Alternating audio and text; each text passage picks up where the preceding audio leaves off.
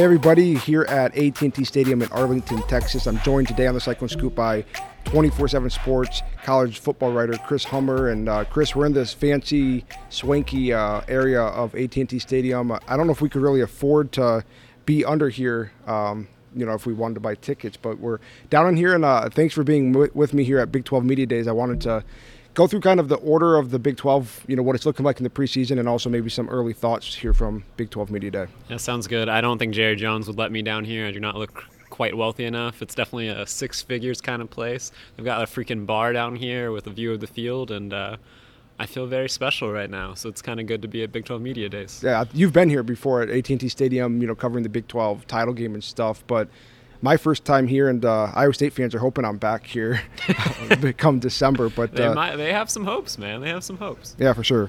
Well, let's jump in, and uh, we're talking here on day one of Big twelve Media Days. So rather than, you know, go through what coaches have said, because we've only heard from half of the league's coaches, let's just um, talk about what Big twelve Commissioner Bob Bowlsby had to say today. Um, there was no really bombshell. It's not like he came out and said, hey, we're expanding. In fact, he said there's been no discussions, and there's no plan to have any discussions about expansion. But was there any anything that he did talk about that maybe stood out to you, or um, that he did say that fans might be interested in?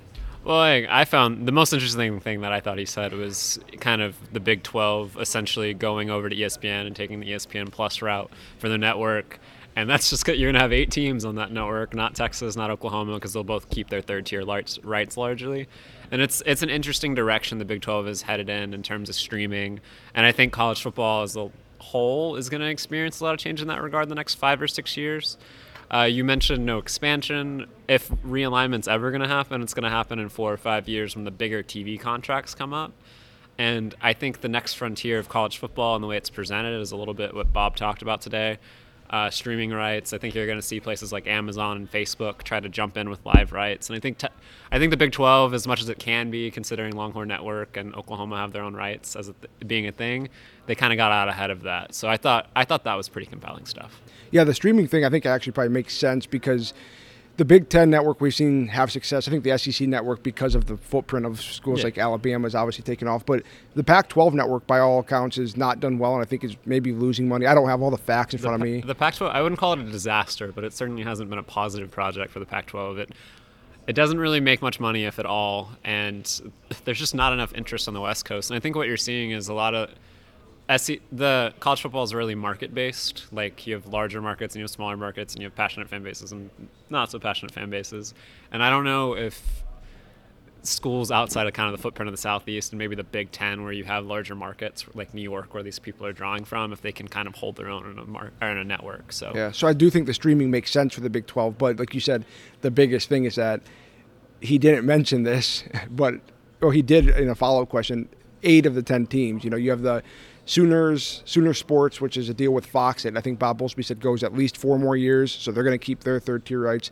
The Longhorn Network goes beyond that, so they're going to keep their rights. So if, if say, Texas comes to Iowa State in volleyball, that third-tier game would be on E S P N Plus and in Ames, but if they go to Texas, Iowa State fans who have, you know, Big twelve now on E S P N Plus aren't going to get to watch that game, because Texas is going to keep those rights for the Longhorn Network. So it's still a little bit muddy, but like Bob Bowlsby said, this sets the path for what the future is, which, like you said, is probably streaming. Yeah, if you can get around the Bevo in the room, as I would call it, uh, I think it kind of shows you what the future of college athletic kind of con- consumption is going to be. So I thought, I thought the Big twelve moves in that direction early. It was a smart move, because I think eventually that's what you're going to see a lot of conferences do. And no surprise he didn't have an answer really on expansion. I think the talk has always been Arizona, Arizona State. Does Colorado want to come back? But that's Houston still, wants in. S M U yeah. wouldn't mind jumping in. I know that for a fact. And, and that stuff's still a ways out. That might actually go hand in hand with some of the streaming down the road with, you know, twenty twenty-four and twenty twenty-five when some of those deals go up. But that's so far out that Bob Bowlsby said they've had no discussions, and he was not really interested in answering other than joking that this is the seventh straight year that the press conference question and answer portion has been about expansion. But the one other talking point from Bob Bowlsby, and it kind of led into the rest of Big twelve Media Days, is the new coaches in the league. Four new coaches in the Big twelve this year. And as Bob Bowlsby pointed out, those coaches are picked seventh, eighth, ninth, and tenth. Yeah, you know, not, a, not a lot of love from Bob for his no, new guys out yeah. there. He, he tried to sing the praises of, you know, what they've done before here, but basically said, you know, the schools that have new coaches are at the bottom of the league. And uh, it's crazy, you know, people listen to this. Uh, Iowa State fans, Matt Campbell's now the third longest tenured coach in the Big twelve, behind only uh, Gary Patterson and Mike, Mike Gundy. Gundy. So that's pretty crazy in and of itself. Um, but that kind of segues us into the other thing I want to talk about. And, um, you know, that is the Big twelve order of finish. I know you did a ballot slash Big twelve preview. Obviously, the um, Big twelve media preseason poll came out in advance of Big twelve media days here in Arlington, Texas. And uh, when you look at the official results from the media, it basically broke down into three tiers. You know, people kind of looking at this league in three tiers. Uh, Oklahoma, Texas, and Iowa State were clearly kind of the top three, with Oklahoma and Texas being clear kind of top two. But the separation between Iowa State and number four was still quite a few points. Then you have the next tier of T C U, Oklahoma State, and Baylor. And I think everyone thinks, like, hey, if they can answer a question, they will compete, you know, to be right up there with, say, number three.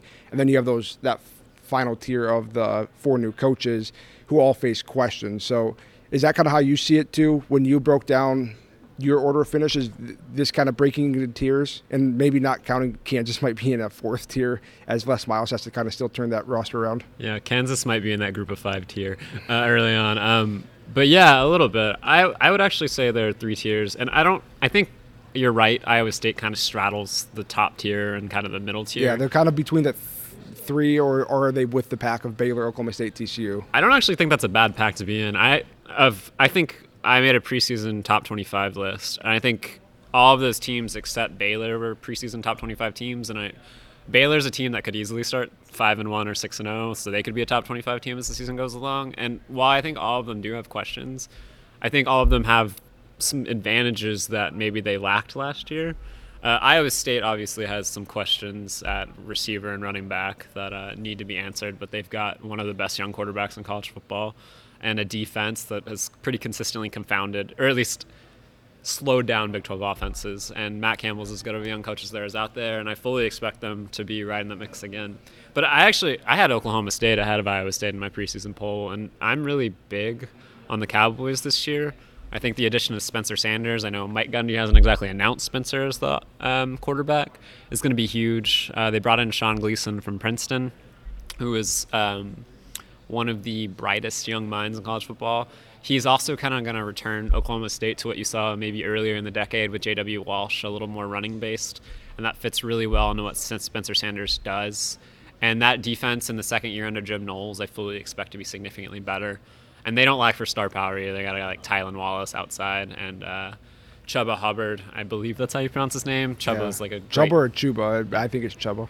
I really prefer Chubba. I hope yeah. he keeps it that Chubba way. Chubba Purdy. Yeah. People listening to this are familiar with Chubba Purdy, Brock's brother. Yeah, exactly. Like Chubba's a good name. Like I hope it's that way. But he's an explosive back. I actually think he might end up being a little bit better than what Oklahoma State trotted out last year. Uh, I know they had an all-conference running back, but he didn't necessarily always hit the holes like Oklahoma State would have liked and went for the home run. But um, I'm rambling, but I really like Oklahoma State. And T C U and Baylor, I think, are two schools, if you answer one question, can really make a jump. T C U's quarterback.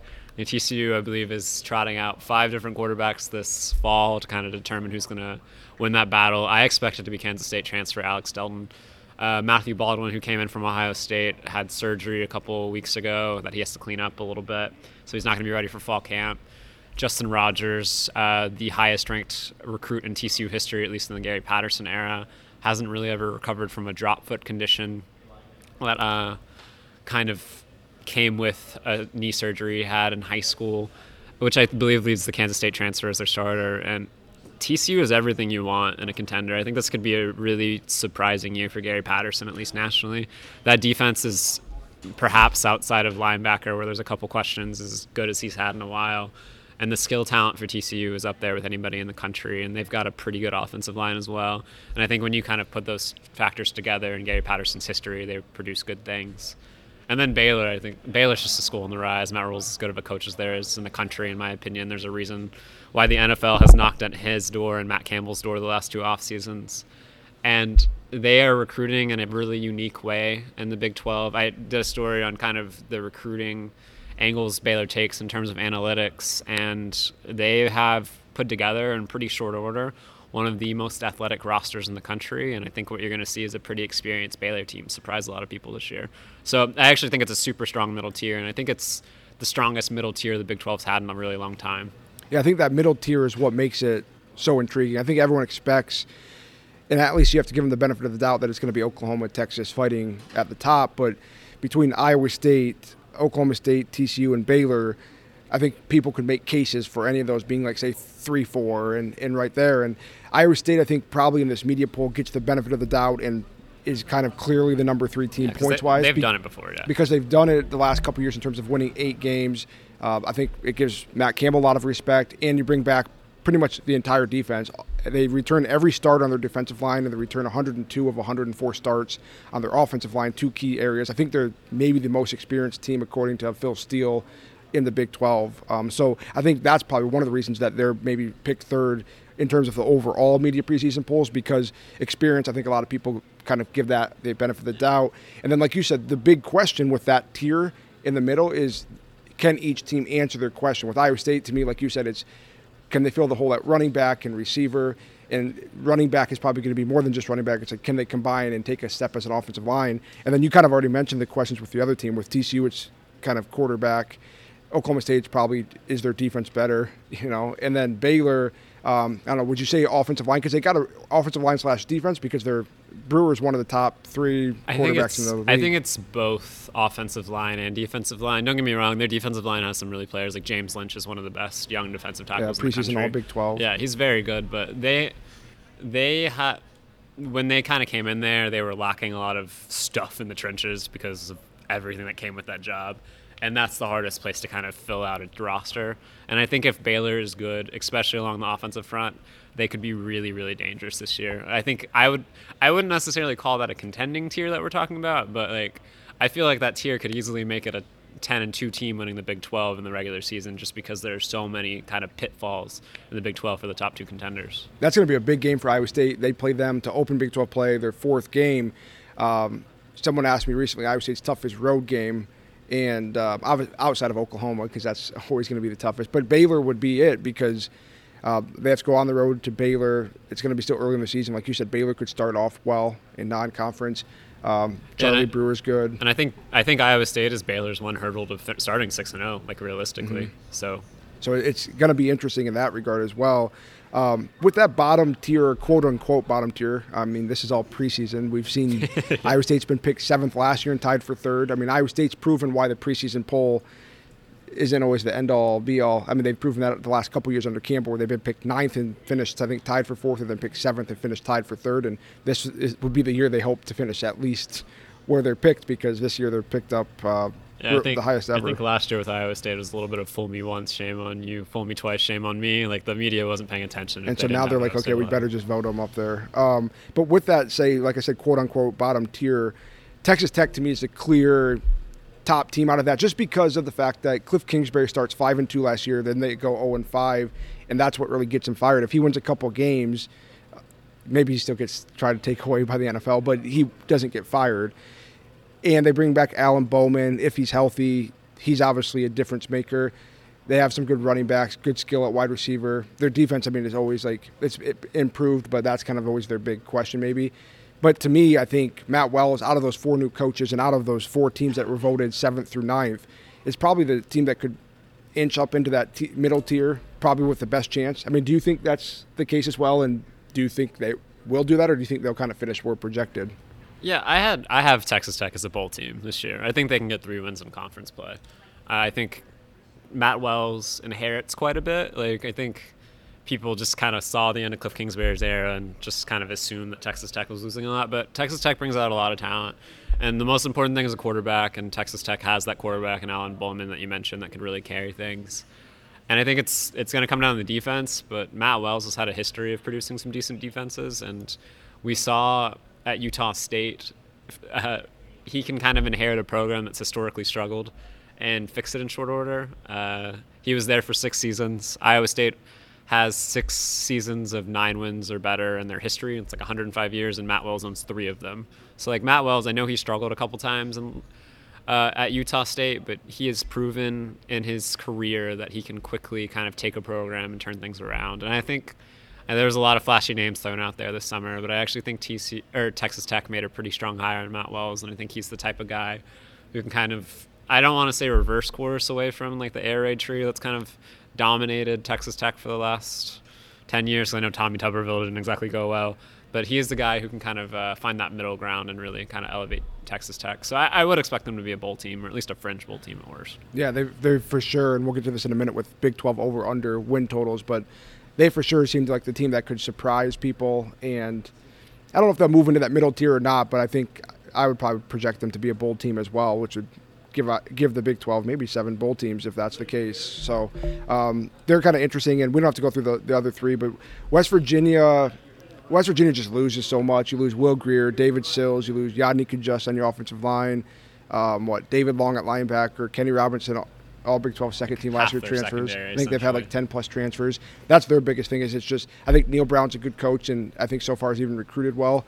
But it's you can't. They have a new new quarterback, and then you lose like ten plus guys to transfer. It's just their depth has kind of been killed a little bit, and all that. And then you look at Kansas, and I don't even know, are they still at even at eighty-five scholarships yet? They're still trying to work towards not, that. Not even close. So Kansas State, even to me, would maybe be so – I voted Kansas State ninth, but then after the poll came out and I started thinking about it more, I was like maybe – and that's where they were voted by the media. But West Virginia has more questions than Kansas State, even though – just because Kansas State brings back Skylar Thompson and they're always kind of that good grinded-out team. And Chris Klieman fits exactly what they did before, so – I yeah, don't know. Uh, Kansas State brings. I think Kansas State brings back like fifteen or sixteen starters. Like if Thompson can kind of elevate his game a little bit, it was pretty shaky last year.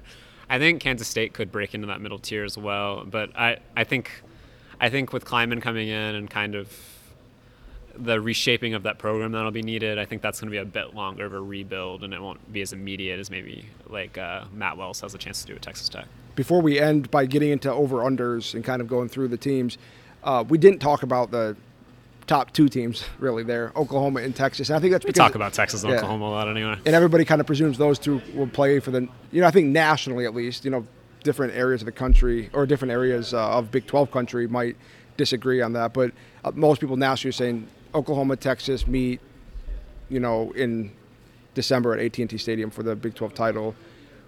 What has to go wrong or what has to go right for another team, maybe from that middle tier, to be the second team in the Big twelve title game, to whether it's Oklahoma or Texas that doesn't make it?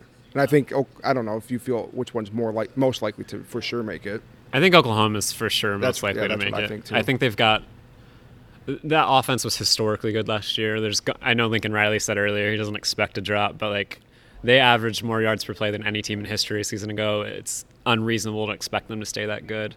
But I don't think it's going to be much of a drop. We've kind of seen that, and I think that Oklahoma team has a really high ceiling because they returned ten starters on defense, and it's going to be much. It's going to be really difficult to be as bad as they were on exactly. defense last year, and I just think that elevates Oklahoma's ceiling in a way that Texas doesn't necessarily share.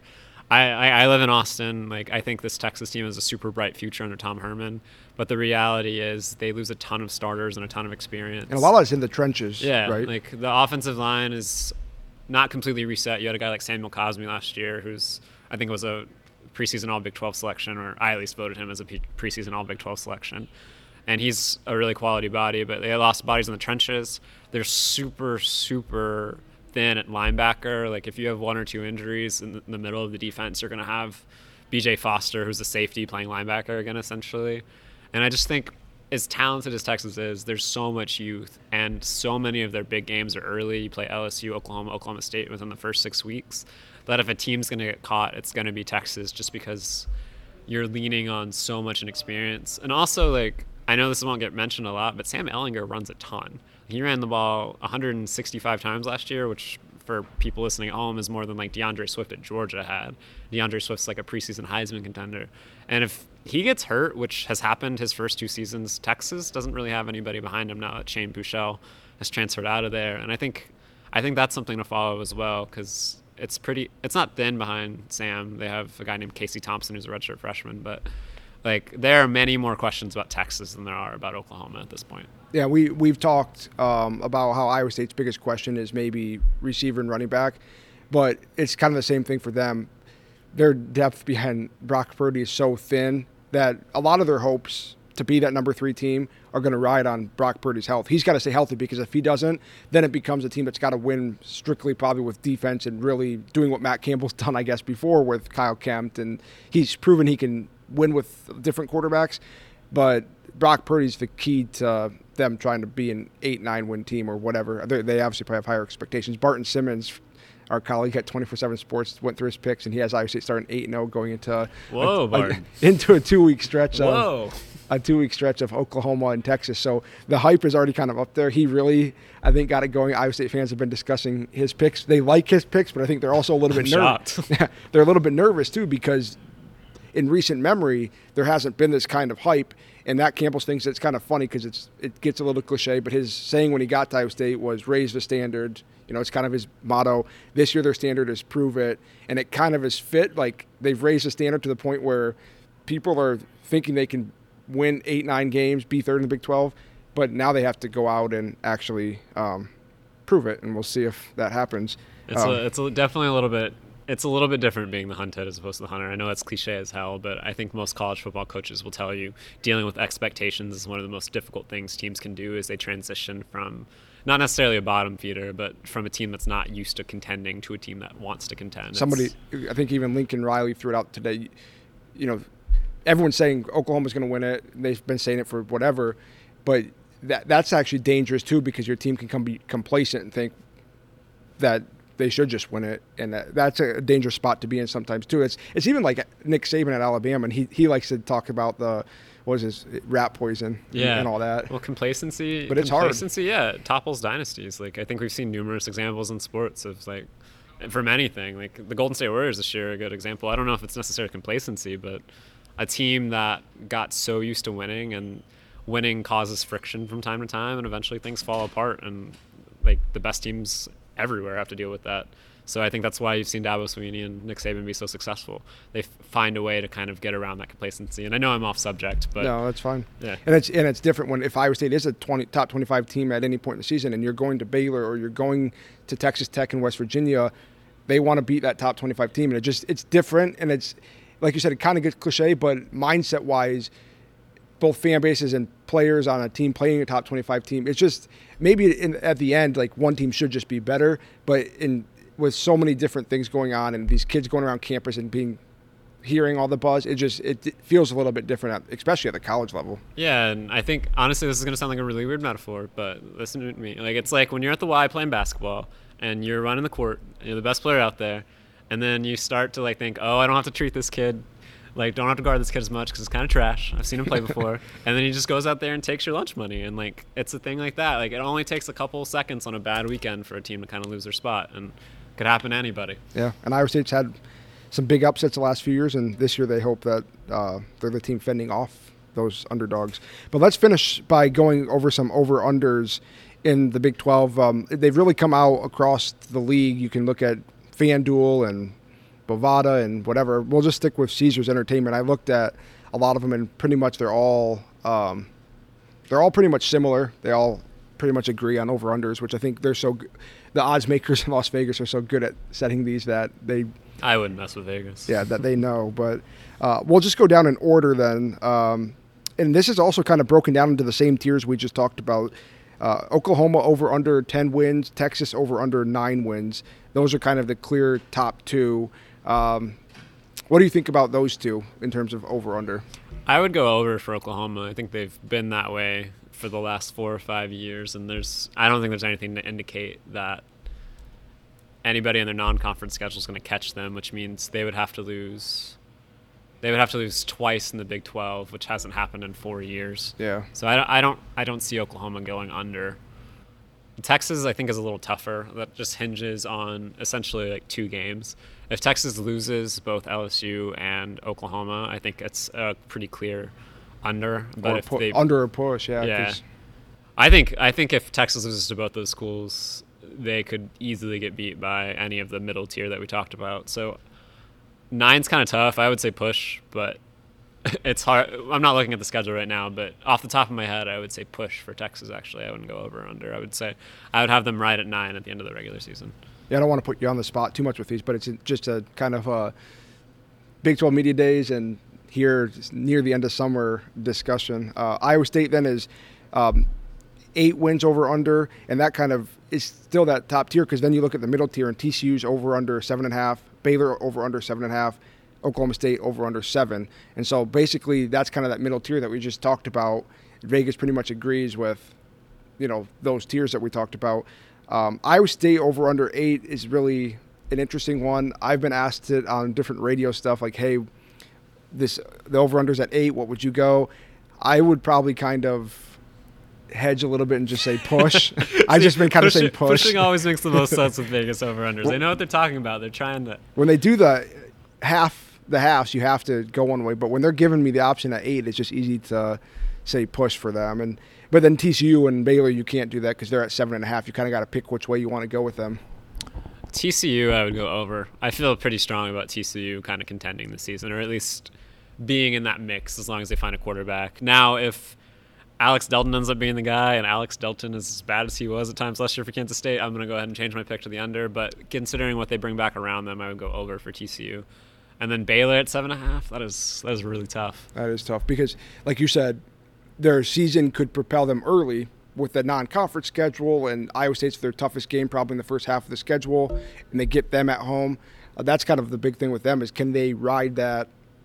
You know, it's kind of same same with we haven't got there yet, but Oklahoma or we did Oklahoma State over under seven. They should start three and zero for sure in non-conference. Looking at their non-conference, and then it's kind of a question of can they win four Big twelve games to get to the push, and then beyond that. And you you probably for sure pick the over under on.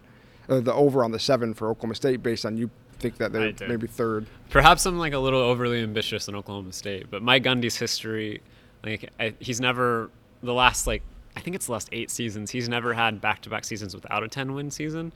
And Oklahoma State brings back a lot of skill talent. They bring back a lot of depth in the trenches, and I think I know Mike Gundy didn't name a quarterback today, but I think Spencer Sanders is a guy who can really elevate the ceiling of that offense. And I'm just I'm big on Oklahoma State this year. I think that team should have been much better than it was a season ago, considering some of the games they lost. And I, I definitely would have the over on Oklahoma State.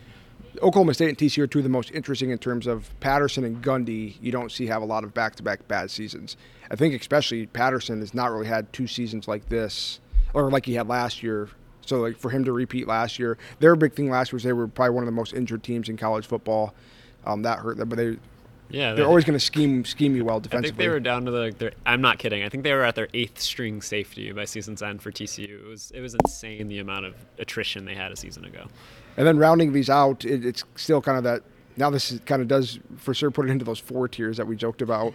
But Texas Tech over under six wins. That's kind of, I think I, I I do think they're a bowl team, so I think that's probably a good number for them. Kansas State and West Virginia are both at five and a half.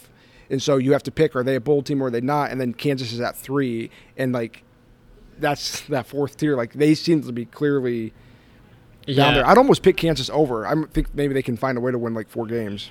I, I would have to look at Kansas. I know they have two wins on their schedule based on just, like, the quali- the F C S opponent they have and the quality of uh, non-conference. But, like, West Virginia is an easy under for me. I do not think West Virginia is going to win more than – I think West Virginia is, like, a three-win team this season. Uh, Kansas State, I would – I think they could make a bowl, but I would probably lean under as well. Let me let me uh, take a gander at Kansas' schedule real quick. Yeah, while you're looking that up quick, yeah, uh, Kansas State's kind of scary for Iowa State from the fact of that's their season finale. It's become kind of a little bit of a rivalry between the two fan bases. Um, Kansas State's been one-sided in recent years, but um, that's going to be the season finale, and if, if Iowa State has to go there, Um, to Manhattan for the last game of the year, and Kansas State sitting at five wins trying to play for bowl eligibility, it's just that's that's kind of the thing that makes fans like uh like they, they really don't like that. And so that's that's what's interesting for those two schools is if they're getting to the end of their season playing for that bowl game in the final weeks, that's what always makes the race interesting as well. Yeah, I used to cover Texas, and uh, I know how anxious fans get going into Manhattan. That place is especially with Bill reason. Snyder, and so yeah. We'll see if Chris Klieman can continue I'm, on the I'm magic. I'm sure the Purple Wizard will find his way out to the field and mess up stuff. But uh, looking at Kansas' schedule, I think their win total, uh, the over-under of three, is almost completely dependent on how they handle West Virginia at home in week four. They should beat Indiana State and Coastal Carolina. Coastal Carolina is one of the worst F C S teams in the con- or F B S teams in the country. Indiana State is an F C S school. They're going to lose to Boston College on the road. if they can't beat West Virginia, I would go under. But if they do beat West Virginia, I think they've got a chance to get over because they can potentially upset Texas Tech at home on homecoming. But I, I, I still lean towards under with Kansas and Les Miles' first year. Yeah, these are all for fun, so I won't come back and like after the season and say, hey. Just have be, so many Iowa State fans in my mentions. Yeah. But uh, let's to round this out, uh, you can find it, uh, Chris's Big twelve preview, way too early preview at two four seven sports dot com. But your Offensive Player of the Year, Sam Ehlinger. Your Defensive Player of the Year, Jaquan Bailey. Um, newcomer was easy, I think, for everybody. Jalen Hurts. Uh, but uh, I guess to round this out, any do you have any kind of overall th- thoughts on the Big twelve? Or it seems like it's one of the most interesting years in recent memory. I know there's kind of the two heavy favorites to be there at the end, but I think the middle is so up for grabs that it's one of the more interesting seasons I can remember, just because there's four new coaches, teams have to figure out how they're going to play, and then in the middle, a few qu- things go right for a few of these teams, and they could really propel beyond expectations, or at least to the top part of the conference. Yeah, I think the conference has, I don't know if it's necessarily, parity is the right word for it, because there are two clear favorites. Just a floor, a talent floor baseline kind of determines those favorites, just like the other programs in the league do not have the talent to kind of match up with those teams when they're rolling. But I actually, my observation about the Big twelve is something that I've long thought. I think the quality of coaching in this league is arguably better than any other league in the country. Because I could make a legitimate argument that Les Miles, a national champion, is probably, like at least coming into the season, the worst coach in the league. There's three coaches that have been asked to or have interviewed for N F L jobs. And then you've got a guy like Tom Herman, who is one of the most gifted young coaches in the country. You've got a multiple-time national champion coming from the F C S level, Chris Klieman, and I don't, I don't care, uh, I don't care where you win. If you win five national championships, I believe, no, he's won four of the last five. If you win that many national championships, you know what you're doing. And then like Matt Wells has a history of producing wins at places where you don't usually, and Mike Gundy and Gary Patterson are, in my opinion, two of the probably ten best coaches in college football, maybe top fifteen. But like, yeah, they just, the quality of coaching in this league elevates it to a point where I think other leagues don't necessarily have that kind of depth, and it just gives the Big twelve so much interest with their round robin scheduled from week to week. It's it's my favorite league to watch every year, and uh, I think it's definitely a one two race at the top, but I think anybody could update anybody from that middle tier can upset with those top two teams when they play this year, and it's going to be a lot of fun. Yeah, I think it's going to be a lot of competitive games. I don't know what the number of Bob Bowlsby threw out, but the one-score games I think is going to be up there this year, just because, you, like you said, it's going to be like a chess match with so many good coaches, and then you have so many teams kind of jam-packed that a lot of these games could come down late, and whether or not Iowa State, say, wins eight, nine games, three or four of those might be one-score games, and if they come out of the, the better half of or a better side of most of those, then they could be that team. But if if you lose some one-score games, as Iowa State fans saw, you know, those last years of roads where they're losing like five, six one-score games, that's when your season is not meeting expectations. But it, it makes this league really interesting. So uh, thanks for joining me here at A T and T Stadium, and uh, I'm sure we'll see plenty from the from you in regards to, you know, covering the Big twelve uh, this season. Yeah, thanks for having me on, man. I enjoyed it. That's going to do it here on the Cyclone Scoop from A T and T Stadium in Arlington, Texas, here at Big twelve Media Days. That was Chris Hummer, twenty-four seven Sports national football writer for college. Um, thanks to him for taking some time. I am going to be back here from Arlington, Texas, uh, before I head home, and I'll have another episode breaking down Iowa State's day at Big twelve Media Days. I'm talking to you here on the first day of Big twelve Media Days, uh, which was Bob Bowlsby and um, five teams from the league. But Iowa State is set to go on Tuesday with Matt Campbell taking the podium. We'll get a first depth chart from Iowa State, and so there'll be plenty to talk about, and we'll do that on the next episode of the Cyclone Scoop. But thanks for joining me on this one, and uh, I'll talk to you next time.